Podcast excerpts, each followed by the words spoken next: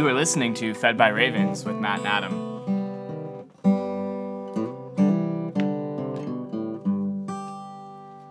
Good morning, Matt. Good morning, Adam. Welcome to day 337 and 300 and stinking 38.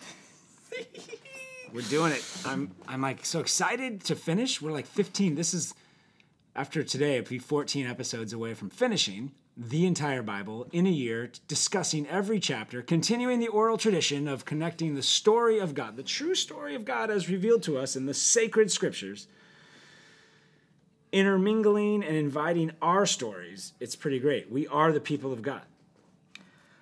At the same time, I'm also very sad that this is coming to an end. I know. well, that's the other the sadness, the anticipation, but the excitement of the sadness is what's next. What's next? So, uh, and we're trying to come up with, for those of you who have been with us since episode one, since day one, I'm just going to tease. In the last episode, we were, were thinking about some kind of prize for, or some kind of gift maybe you could buy. Commemorative. A commemorative Fed by Ravens something or other. We don't know yet. We don't want to reveal yet because um, our hearts shift in a moment by moment basis about these things. So, but let's go to something that doesn't shift the Word of God. Where are we in the OT, Matt? Our Old Testament reading for today is Daniel chapter 9, verse 20 through chapter 11, verse 35. Gabriel shows up. Yeah. Again. So Gabriel now comes to Daniel. So the interesting thing in chapter 9, we're still, he's still in the vision, right? He prays for the people. This is under. Um, So he's doing the um uh wow, I get corporate confession. Yes, for just- the people of God. He's been studying the scriptures. He's been praying and fasting about it, and recognizing, oh man, we are in exile because we've broken the Lord's covenant. beautiful prayer. And he's recognizing uh, he's now gathered the works of Jeremiah, and he's reading them, realizing, oh. We're supposed to be here for 70 years. That time's coming at an end. So now he's confessing and saying, Lord, forgive us and let us be restored to the What's land. next? But this is still while Belshazzar, Belshazzar, like this starts when he's, um, or that's what I was this trying is to figure the, out. this is the first year of Darius. First year of Darius. Okay. Mm-hmm. So then, a beautiful passage in verse 23. Gabriel says, uh, at the, after he prays all that, Yeah, Gabriel shows up.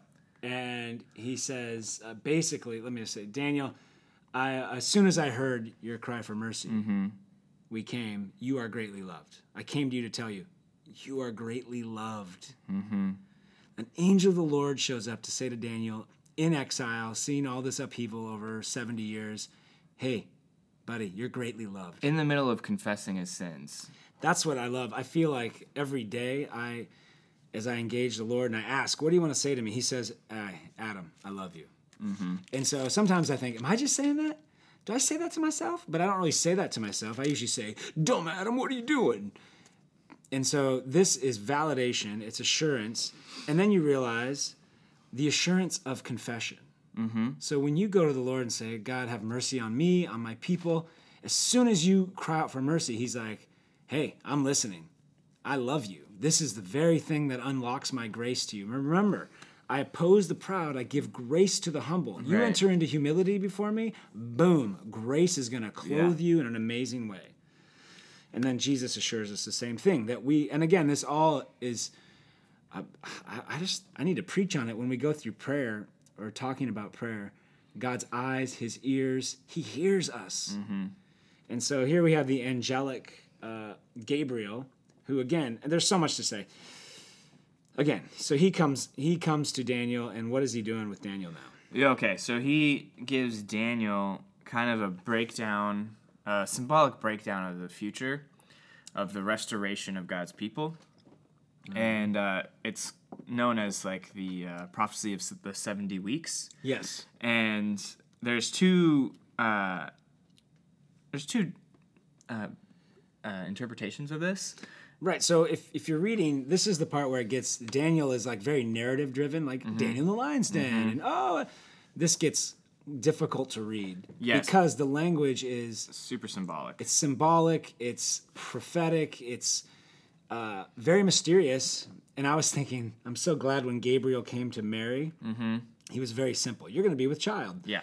Uh, when he comes to Daniel, it's like, I'm telling you about the future. Yeah. In And the so now. Things are a little coded. Yes. And so there's two interpretations. One's the traditional messianic interpre- interpretation, the other's the typological messianic interpretation. And as we've come to kind of read the scriptures, we kind of think there's always an immediate application Yes. to the audience, and there's also a futuristic, uh, big picture application. And I think that's And so I think there's always both going on. Right, I agree. So people will use the 70 weeks to try and figure out when is the Antichrist going to rise up and when are the end times, which I understand why they do that, Mm-hmm. but that's like one part, that's like one side of the coin. Right. And so that's why it's it's confusing and if anyone's trying to tell you exactly how the world's going to end according to Daniel, you just kind of got to take a deep breath and go, "Oh yeah, perhaps." Yeah. because there's an overriding message that is more important and bigger and better than knowing the deets about this and that is God's keeping his promise. He is interacting in world affairs right now for the people. So Daniel is in exile and mm-hmm. so the pr- prophecy is about 70 weeks and by the way the Hebrew word for weeks is 7 yeah, so, so it's 77 77s. so it could be 490 units of time years and weeks. and it is playing off of like the the Sabbaths that they did the uh, the Yes. Sabbaths they didn't keep and like so there's like a lot of layered symbology in this that we don't have time to get into. Uh, the overriding message though is there will be conflict. It will look like the people of God have are being snuffed out, but believe me, God is faithful and will win the day. Yeah, it's so cool. I mean, and then if you look back in history, thank God for historians, the immediate um, interpretation seems to have happened. Yes. Like, oh, totally. That's the traditional messianic interpretation, which is the seven weeks, the time between Cyrus's decree, which we haven't read about yet, to rebuild the temple. Uh, that's first symbolic seven weeks. Um, then you have Nehemiah. Then there's this like time of 62. 62 weeks, which is the time where uh, the people of God have to be protected and build up moats and walls.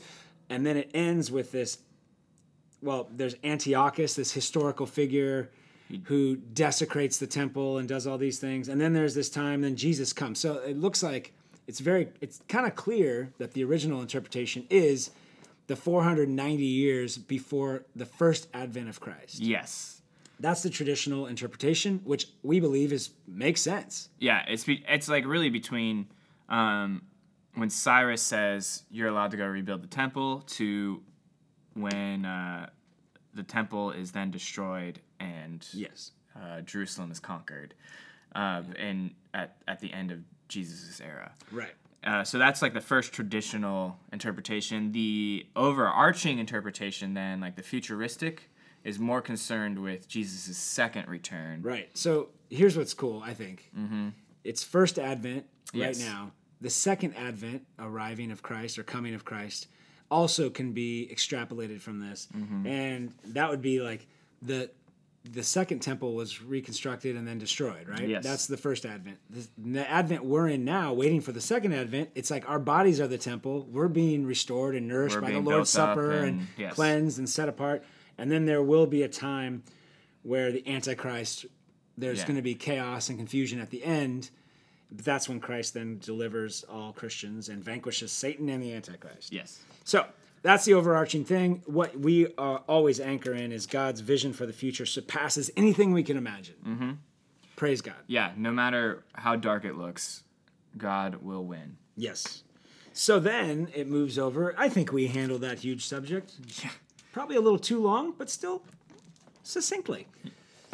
Daniel's terrifying vision of a man. Yeah. Did you notice? So there, a man shows up. Well, okay, Yes, so kick it. now he's um he's been having all these visions. He's It's the year of Cyrus, so it's a different king. Now. yeah, and he's um so now we've had Cyrus has been around. He's decreed that the the exiles are allowed to go back and rebuild. Daniel has stayed in um with the Persians and and he's there, and now he's been fasting and praying again, trying to understand what the future of God's people is going to be like. Connecting point I made right now. Yes. God gives these visions to Daniel every time there's a upheaval in leadership. Yes. So that's what's cool. So it's good to notice, like, oh, it was Belshazzar. Oh, it was Darius. Oh, it was. Mm-hmm. Now it's Cyrus because that's when everything is being stirred up, and it's like, what is going to happen? God then meets Daniel. Okay, he's Yeah. fasting. He's like all in. Yeah, and so he's been doing this for 24 days, I know. which is insane. Insane. I was trying to say intense and insane at the same time. Move time. on. Okay, insane. Then he sees this bronze figure. He's out like it sounds like he's just wandering around in nature, and he's at the river and sees a a bronze man, and he Well, he's a man in linen. linen We've heard that before. That's what the priest would wear. Uh, belt of fine gold. His body is uh, He like has a lightning face. yes, like Flaming eyes, bronze. terrifying. And so there's men, are- there's men with Daniel who just run away. They're not sure what's going on. They can't see him, but they know something's going on, so they run and hide. Daniel falls to the ground. The man has to touch him to Okay. bring him back. And this is what I'm instantly thinking is we've seen these pictures before. Oh yeah, Ezekiel, Like, Jer- there's like some Isaiah. Mm-hmm. consistency to how God appears to, or Jesus, or Yes. the angel, whatever this man is. I think, I mean, we don't know for sure, but there is consistency. And the transfiguration, where Jesus goes up on the mountain, Mm-hmm. transfigures, bright white lightning. Like, there's the flame coming from the throne of Yes. God on top of Mount Sinai again. So There's he all- sees all this guy, things. Yeah. And then we're Oh, not and sure. it was like Paul when he went blind. The people around him couldn't really hear, Right. but only Daniel sees it. Sorry, go. Yeah, so he falls. We're not sure if it's the same guy or if it's another messenger who starts talking to him. Um, but he starts to hear that as soon as Daniel began to fast, again, an, an angel was sent out to talk to him. Fear not. But he was, we get like this weird behind the scenes among the angelic realm. And it's like the one glimpse we get. And the angel's like, uh, yeah, I was sent out immediately, but the prince of Persia, meaning the demonic authority over Persia, uh, held me up for 24 days. And it took the uh, it took Michael the archangel to come and help me to even get to you. I know. Okay, so one one thought, one thought, one thought. The demonic, like the angelic, are broken up into like our armies, right? You have someone who's over Iraq and over this there. I just connected why all the the nations have their own gods. Because there's a demonic prince Yeah, over each is, area, yeah, and they reveal course. themselves as, "Oh, I'll be the god of this," and Yeah. so they worship that demonic force. That's what's so confusing when you read like they worship their god, Mm-hmm. lowercase g, and then God in his writings or the, or the psalmist recognizes their gods as real. Because Mm-hmm. I remember a friend of mine asked me like, "Are there other gods?" And I didn't know how to answer it. Yeah. Like, no, yeah, no. There's only one God, but there are these are all demonic forces They're that demonic are over forces, a region. yes. So not okay. So then you have we get insight about the angelic forces that protect and that are sent, the angels that meet you in the lion's pit, the Yeah. angel that meets you in the And they're fiery at war with these demonic forces. and they're struggling with the demonic forces. That's kind of cool and terrifying. The third thing for me is there's a lot more going on. Like God is gracious to Yes, us. there's so much like going right on. Right now, there's angelic stuff all around you, but we are like five year olds. Right. We don't know about mortgages and air conditioning bills and gas. Yeah. We just get in the car, go to sleep, go to our like. God is like protecting us from seeing all this stuff because I think we'd be terrified. okay, so to keep from getting completely lost in the details here. Yes, sorry. uh, again, the main idea we have to rem- be reminded of is Daniel. The reason Daniel's praying, the reason he's engaging, is his people have finally gone back. They're trying to rebuild. It takes them a while, and they're meeting a lot of opposition by the people who are in there. And we'll read more about that in Ezra and Nehemiah. But uh, he is wondering, Lord, what is going to happen to the, your people? What is happening with your people? And so this angel gives him a very detailed, very accurate, less metaphorical description of the next Okay. several hundred years. But at the transition into that, that's chapter 11, right? Mm-hmm. My favorite verse of all time, Oh yeah. chapter 10, verse 19. He says, the, the angel says, and he had to touch me and strengthen me, says Daniel, because Daniel was like uh, just a heap. Which happened to Ezekiel. Exactly. And he said, O man, greatly loved, fear not, peace be with you, be strong and of good courage. And as he spoke to me, I was strengthened. And then it goes on. I just love, I think this is the key verse. O man or woman, greatly loved, fear not, peace be with you, be strong and of good courage. To me, this is, he's picked up more, this is Joshua language. This is mm-hmm. all the language of all the people of God. Fear not, peace be with you, be strong and of good courage. He's about to enter into like the promised land. Like there's battles that you're going to have to go through. Right. Joshua, Daniel, there's battles that are being fought on your behalf by the angelic. Right. So be strong and be of good courage. I just I think it says everything. It's what I I want to I hear the Lord say to us. Mm-hmm. Greatly loved, fear not, peace be with you. Okay, so then it gets into. I don't think we need to say much about chapter eleven, because it is a detailed list of. Basically, to me, it's um, God is over all the nations, the world, and the future. We will win. He This, has this what's amazing about this one, this one's actually historically trackable. yes. So this one, there's like diagrams, and like this one is actually like, It- whoa, this is super detailed, and and what it's following is um, there's several wars about to be played out between Egypt and uh, Greece, and and uh, sweet Judah is caught in the middle of all of these, Right. and is being like tossed to and fro through um, Which just geographically, they are between Egypt and Greece, yeah and then Rome starts will, will rise up eventually end. Yeah. come in and wipe them all out. So it's basically between 323 BC all the way to 146 BC, and uh, he's just talking about all the different battles between the kings of Greece and the kings of Egypt, and how they will interact and thrash the, uh, Judah, but Judah will remain pure, and I think it even lands with this uh, idea that there will be a remnant within Judah that will uh, remember the laws of the Lord, will continue to stand up against the unrighteousness of the kings, and will be rewarded for it. Yeah, and and at one point here, he's even talking about the marriage of like the Egyptian and the Greek line through Yeah. Cleopatra Yeah. Oh coming yeah. at you. Yeah. Uh, it's so cool because you can thank God for historians, but it shows. I mean, again, there's a specific. It's just like what Jeremiah did: seventy years of Babylon, and now it's like there's going to be this period of time where all the nations are going to be warring, Yes. warring it out. It's but gonna look like chaos, but, but God is in s- control of it all. and I'm going to send my prince. Uh-huh. Uh, so hold on. Yes. All right. Yeah. There we go.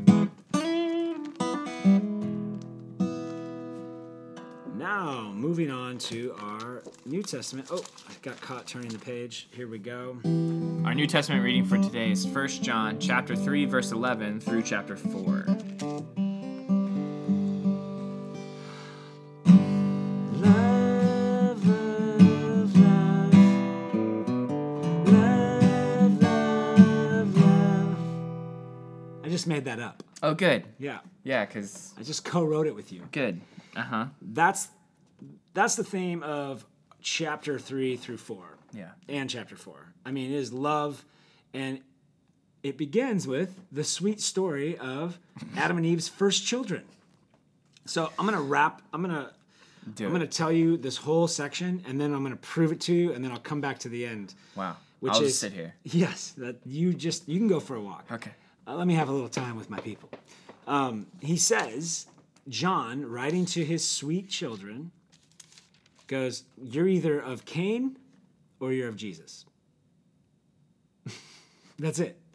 So, Cain failed at the two things he was created for, the two things you're supposed to live by outside of the garden. You love God and you love your brother. You love your who you love people. Mm-hmm. Cain failed to love God and then responded by killing his brother. And so John is saying, look, let me break it down. Murderers don't go to be with God forever. that's opposite of God. God is about life. He creates life. So when you murder, you're out. Unless you find the love of God and through forgiveness, repentance, and, and absolution. And so uh, he just breaks that down. And then he says, the world is of Cain. So how's it going? and then the other thing is, is uh, then he presents Jesus. He says, so the sinful brother hates the righteous brother. That's what I was going to say. Okay. The sinful brother hates Abel, who did the right thing. Jesus flips it. Jesus is the righteous brother who loves the sinful brother, you and me. Yes. And uh, and so he's trying to get everybody. This whole thing is like the spiral of how do we know? How are we assured? How how do we Right. enter into the love of God? How do we love our brothers? And so he's working out the greatest commandment, which is love God and love your brother. But he gives us an answer. Yeah, and again, I just I want to because it's so easy to get lose this one. Yeah. Is the whole conversation is fighting between the two extremes of just know some knowledge and you're good, or you have to be perfect to enter heaven. It's like no, no, no. We need to center on and anchor on to Christ and Christ alone. So there's a lot. I mean, I just I was tempted just to read it today. There's a lot going on here.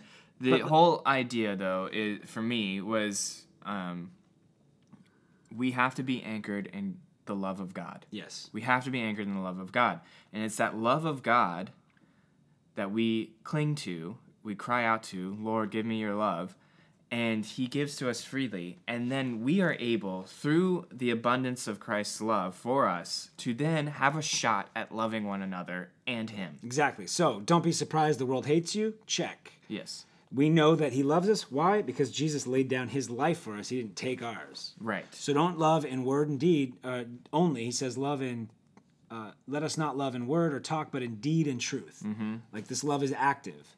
Okay. So what about our heart? He, he even handles our hearts.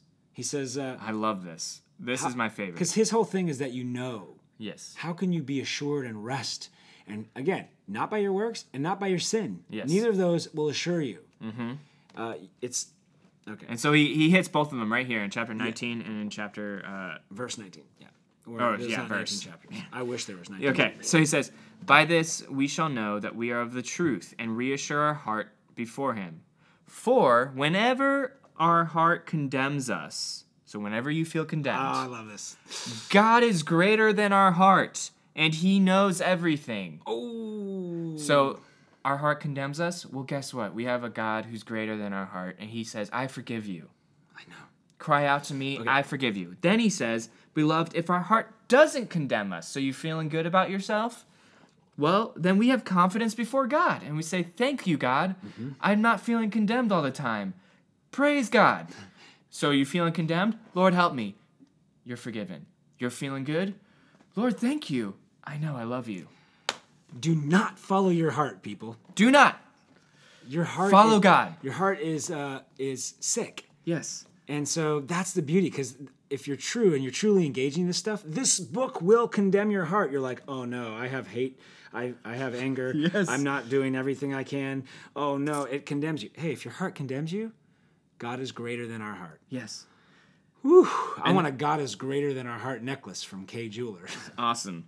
And then I do love he goes 23. because then he like hits us with the law again. He's like, um, "This is his commandment that we believe in the name of Jesus, Son of Son, uh, the in His Son Jesus Christ, and love one another just as He has commanded us." And it's like, okay, can believe in Jesus. I don't know if I can love a, another person.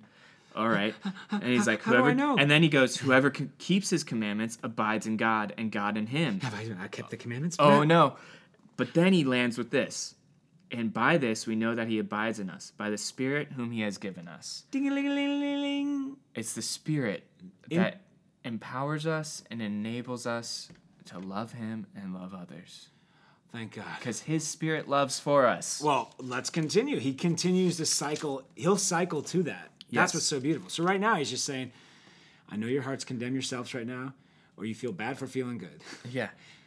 You simply, my commandment is to believe and confess that Jesus Christ. But that's what he'll get to. And first, though, he says, I know You need to do not believe every spirit, but test the spirits to see whether they are from God. I know this is great because this immediately Here's how you test the spirit relates to our Daniel passage about it there's does. demonic spirits over nations Yes. and there's angelic. Here's how you test the spirit. Anybody, basically anybody who divides the humanity of Christ and the spirit, so flesh and spirit, mm-hmm. you divide that, you're not of God. Mm-hmm.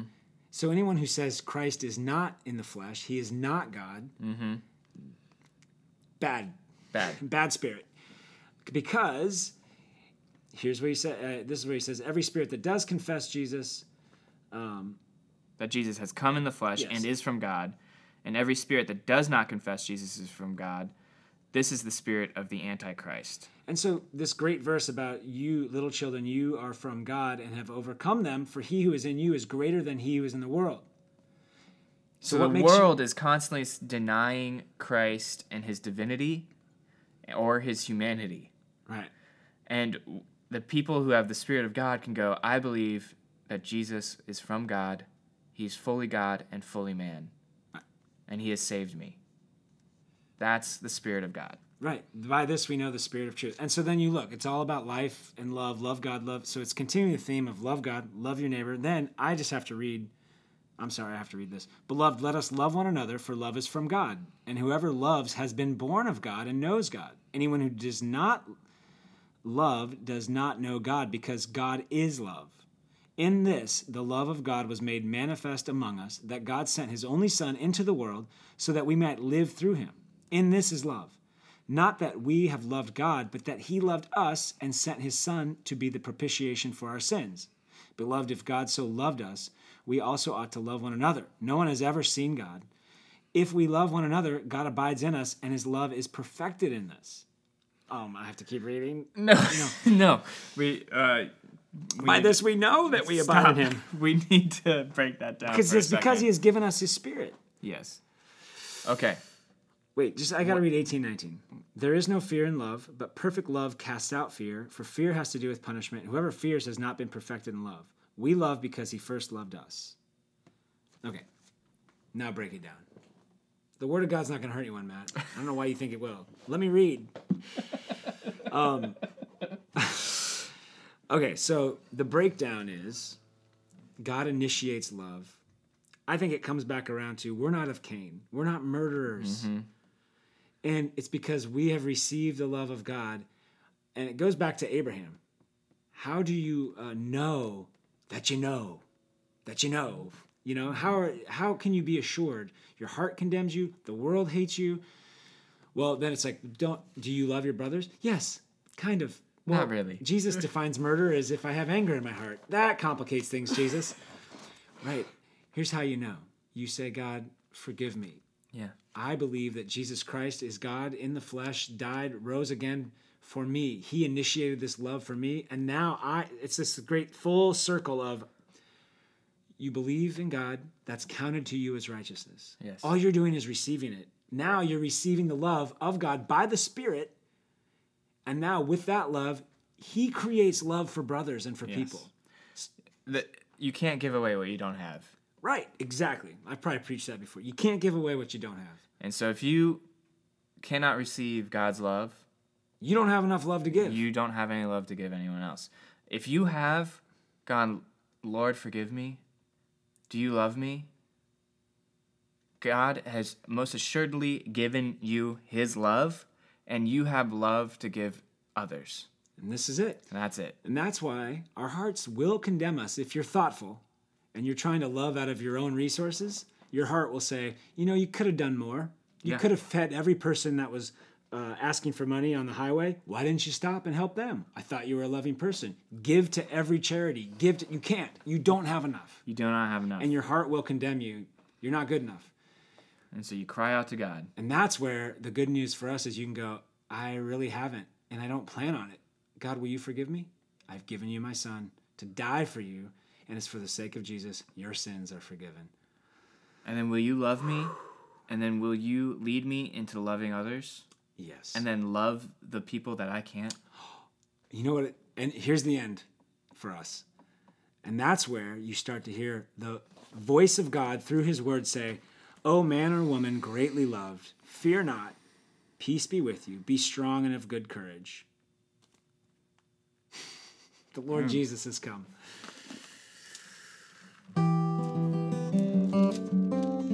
Our psalm for today is Psalm 137.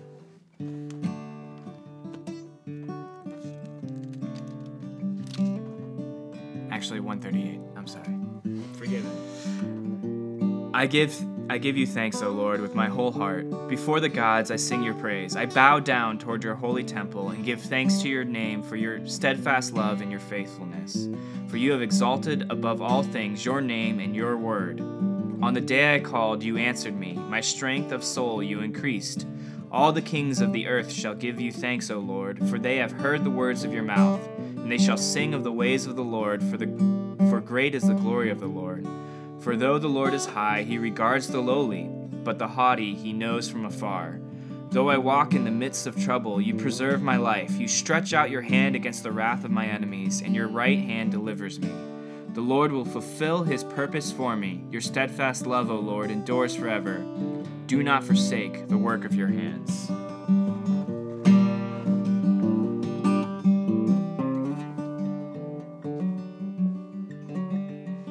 Boom. You've just been fed by ravens. Go in peace and serve the Lord. We will talk to you next time.